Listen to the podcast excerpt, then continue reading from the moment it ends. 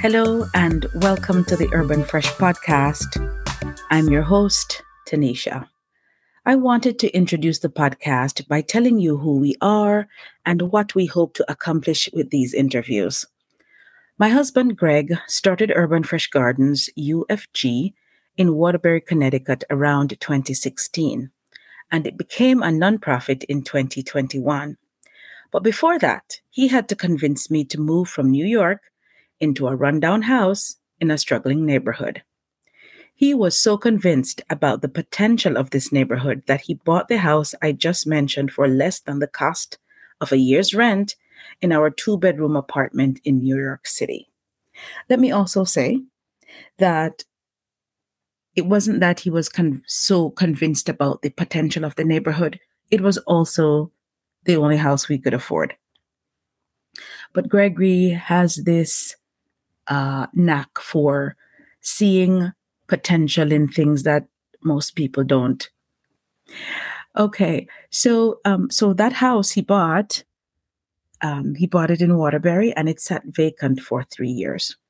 During that time, he kept telling me that moving was the thing to do. You see that during that time, Greg had an inkling that his time in New York was up, and he wanted a fresh start. He wanted something new we had two elementary or primary school age children at the time, and they were enrolled at a well regarded school. Um, we lived a reasonable distance from my immediate family, and we had I had great supportive in laws. Our church family that we'd known for 10 years was also nearby, so the idea of leaving did not appeal to me. Let me note here that I don't want you to get the picture that we were living in suburbia. No, we were living in a noisy part of New York City, right next to a train. We could, I could hear the announcement. To the next stop is uh, street. So I don't want you to get the feeling that we were living in luxury in suburbia. We never were, but it was comfortable for the reasons I just mentioned. Family was nearby immediate family was nearby or within a reasonable distance, you know, driving distance, and church family was also nearby. And so, again, I, I just did not want to move. But um, at some point, I started to pray that God would show me what He wanted to do. My husband is very persistent. And so I think that got to me, that sort of nagging got to me.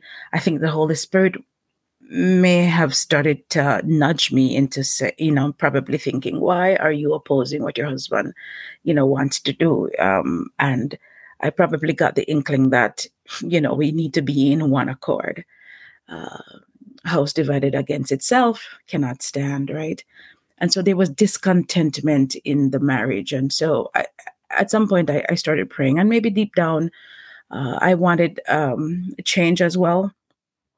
Um, and so, after praying and reading in Genesis 12 about how God called Abraham to leave his family to go to a new place that God would show him, and after hearing a sermon on that very same chapter preached in my church shortly after reading that passage, I felt that the Holy Spirit was nudging me to move. So, we arrived here in the latter part of August 2016, and in many ways, it's the best decision we ever made. Before we got to Waterbury, Greg had started cleaning out an empty lot beside the house we bought, or he, the one he bought. Um, he had started growing vegetables there. And so, well, he started growing the vegetables after we moved. Then he got permission from a landlord across the street from us to clear that lot and to start growing vegetables. He had put down mini greenhouses. So the look of the neighborhood or the street that we were on started to change. And let me also interject here to say that it was very, it was a slow process for me. Again, the neighborhood was, it, it was a challenge. Uh, garbage on the sidewalks was just a thing. Um, when when the Lord you know, started nudging me to kind of like, you know, just get used to your neighborhood. get used to your neighborhood, start going out and doing stuff. I started getting out and um, cleaning the sidewalks. I started with mine, and then I'm like, oh, um, we could clean across the street as well. And then we started doing that. And the things I picked up were things like needles and um, just things that make you want want to just um, go back into your bed. You know, what have we done? What, where am I? And so um, that's that. Greg was, you know, he got here and he he was ready to go. Started working right away, but it took me, I'm going to say, years to um, to to to start getting used to where I was. Um, and so, so you know, he had that lot right next to the house. He had the one across the street that he was working, um, and finally, he got permission from the city to grow in a space where right now most of Urban Fresh Gardens operations take place.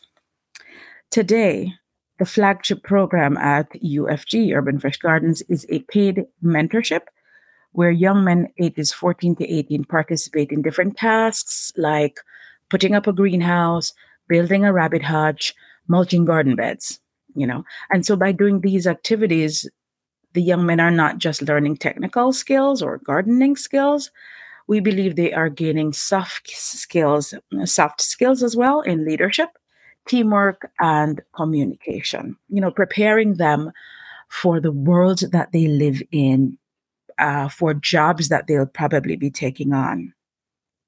Ultimately, though, we are hoping that by building, by, you know, with Greg building a relationship with them and um, trying to integrate them into church life, we hope for the ultimate goal, and that is to see them come to Christ.